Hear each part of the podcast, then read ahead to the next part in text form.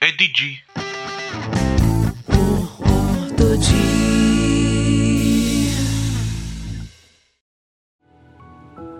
Oo, video games are fun and enjoyable. Nakakapagod pa minsan-minsan pero hindi nakakasawa. Kung mapagod ka, titigil ka lang pero maglalaro ka ulit mamaya or bukas. Pero, maniniwala ka ba na in my experience, video game yung nagbigay ng conclusion sa burnout ko?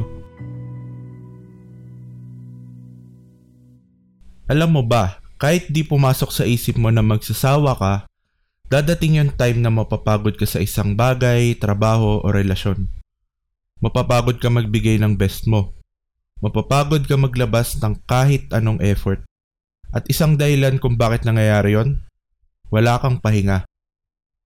Tuloy-tuloy ka. Let me share you the story of my burnout. This is not a podcast with guest, but this is more like a journal to me. Last twenty twenty-one, nag-quit ako sa trabaho ko sa isang malaking company na hindi ako obligadong sabihin yung pangalan. Pero ang tagline ng company na yon ay, "We like to move it." Sobrang proud ako nung nakapasok ako sa company na yon kasi I think it's the number one in the industry. And dun tumagal ako dun, oo nga, na-realize ko sila yung number one. Number one in a sense na yung sumusunod na Philippine company na nasa same industry, eh sobrang layo ng agwat. I was so amazed sa operational capabilities ng company at ng environment. Yung mga boss sobrang cool pag nakikita mo na gumagala sa office. Parang kala mo, ang ganda ng trabaho eh.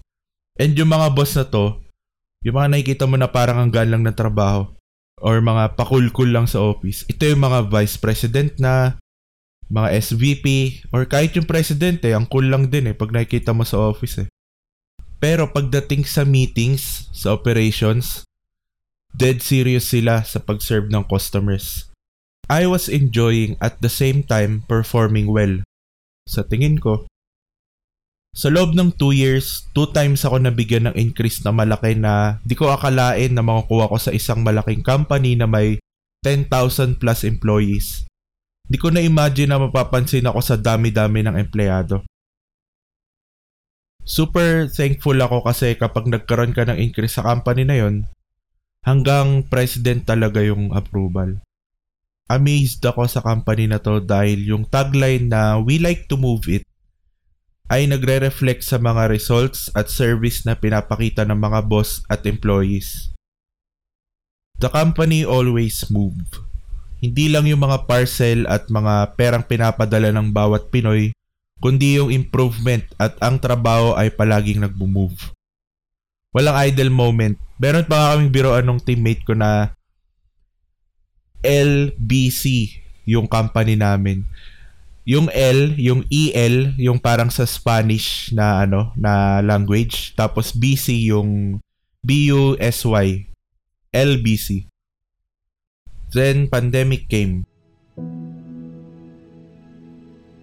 Lahat ay tumigil.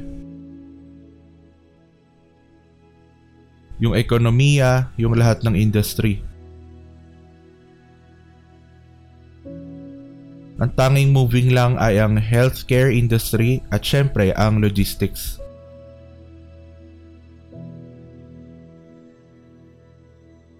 Dahil normal ang mag-move sa isang logistics company, hindi lang basta move ang ginawa ng company namin. Nagbigay ng extraordinary efforts ang H R department, which I am a part of. We are doing many projects and kailangan namin i-deliver agad-agad. Dahil para sa mga employees ito, para ma-retain sila sa company dahil nga pandemic. Then lumipas ang ilang months ng twenty twenty lockdown era. Bago magtapos ang twenty twenty, yung supervisor ko nag-resign. Then they decided to promote me bilang kapalit ng supervisor ko. Naaalala ko nung nag-start pa lang ako sa work na to, lagi akong binibiro ng boss ko na gusto niyo na daw mag-resign, ako yung papalit sa kanya. She can see something in me. Wala yun sa plano ko nung pumasok ako sa company. Ako yung tipo na lahat ng ginagawa ko dapat related sa plano ko or sa quote-unquote success ko in the future. Not the success our society wants, pero yung success na in the future nagagawa ko yung mga gusto kong gawin at maging career ko din sila. Ang plano ko sa company na to ay two years maximum lang. twenty twenty yung second year ko. Ito na yung plano ko nang umalis at mag-freelance muna. Pero dahil sa uncertainties na dala ng pandemic, di muna ako umalis. Hanggang sa umabot na ang December twenty twenty. Last month na ng boss ko bago mag-quit. Ako na yung papalit.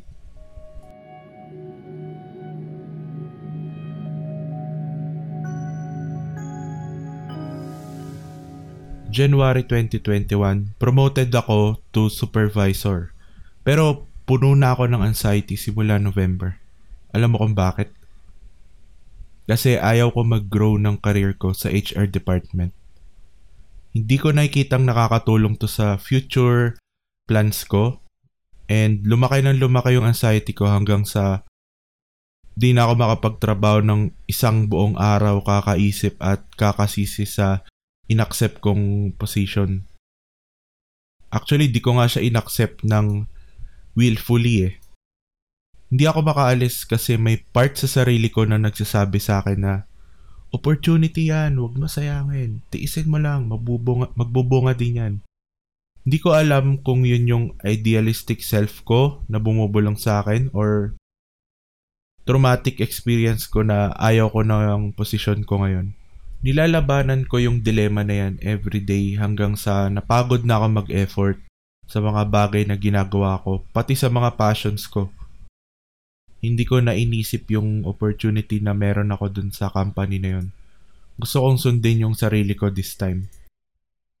Kasi buong buhay ko lagi yung affected sa sinasabi at expectations ng iba, lalo na sa parents ko.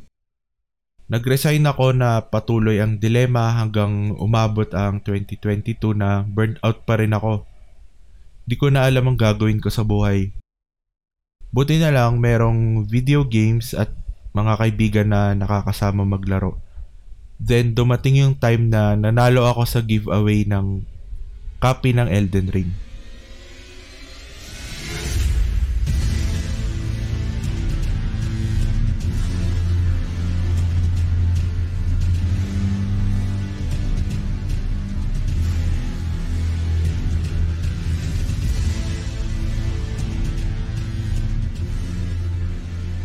Yung copy na yon ay good for one month, and sa mga di nakakaalam, ang Elden Ring ay isang video game na mahirap laruin kasi yung creator nito kilala talaga sa paggawa ng video games na ubod ng hirap laruin kasi sobrang lakas ng kalaban at kailangan perfect yung pag-ilag mo, pag-atake mo kasi ang bilis lang din mamatay ng character. Before I played Elden Ring noong March twenty twenty-two, sobrang laser-focused ako kapag meron akong nilalarong single-player na R P G. Hindi ko nilalaro yung isang game hanggat hindi ko natatapos yung nilalaro ko ngayon. As in, ganun talaga ako. Ito yung way ko to cope up sa burnout kasi kapag nakakatapos ako ng laro, I feel uh, some achievement, parang may fi- finally may nagagawa ako at naka-accomplish. Pero itong Elden Ring na to, grabe, sobrang hirap talaga. Tulad nga nung sabi ko kanina, yung creator nito ay mahilig gumawa ng mahirap na video games and never pa ako nakapaglaro at nakatapos ng mga games na ganong klase. In short, hindi ako fan. Pero gusto ko lang matry kasi hype to sa mga new generation games. First time ko mapagod sa paglalaro ng video game dahil sa sobrang hirap at hindi ako sanay sa ganitong gameplay. Para akong sinasampal ng realidad na parang, hello, welcome to the real world. Walang madali sa buhay kahit sa video games. Yun yung message na nakuha ko sa paglalaro ng Elden Ring. For the first time, meron akong ibang single player R P G na nilalaro at pinagsasabay ko silang tatlo. This is a very foreign feeling sa akin. Sanay, ka, sanay kasi nga akong tapusin yung mga yung isang laro bago ako mag-proceed sa isa. Siguro maglalaro ako ng iba, tatry ko lang, pero hindi ko talaga tinatapos. So, na-overwhelmed ako di na naman ako mapakali sa, kasi magkakaibang laro yung iniintindi ko. Then one day, bigla ko na lang na-realize na sobrang sagad na max level na yung burnout ko, and naging aware ako dun. From that moment, unti-unti kong inaccept yung idea na exhausted ako and okay lang yun. Kailangan ko magpahinga. Inaamin ko hanggang ngayon, eh, exhausted pa rin talaga ako. Pero yung decision ko to share itong kwento ko at yung nagkaroon ako ng drive para buhayin tong podcast na to, tingin ko na it's a sign na I'm slowly getting back. Bumabalik at tumaandar na ulit ang mundo from the pandemic, and I think it's time na rin to move again. Because life is movement. Not moving is not having a life. Sa pandemic na dumaan, lahat ng tao nakaranas ng hardship. Yung sa iba mababaw, yung sa iba malalim, yung iba nahirapan, yung iba nadalian. Nawalan ng mahal sa buhay, nag-struggle financially, nabigatan emotionally, nag-suffer mentally. For me, yung kwento ko kanina, yun yung hardship ko. Ikaw, anong naranasan mong hardship? Tumigil ka ba sa paggalaw dahil dito?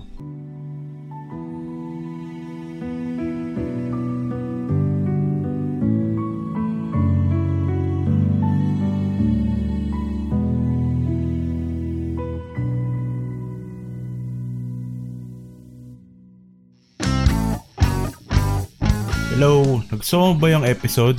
E di thanks, di mo nagustuhan, e di wag, di biro lang. Kung meron ka feedback sa bagong style ng episode na to, let me know.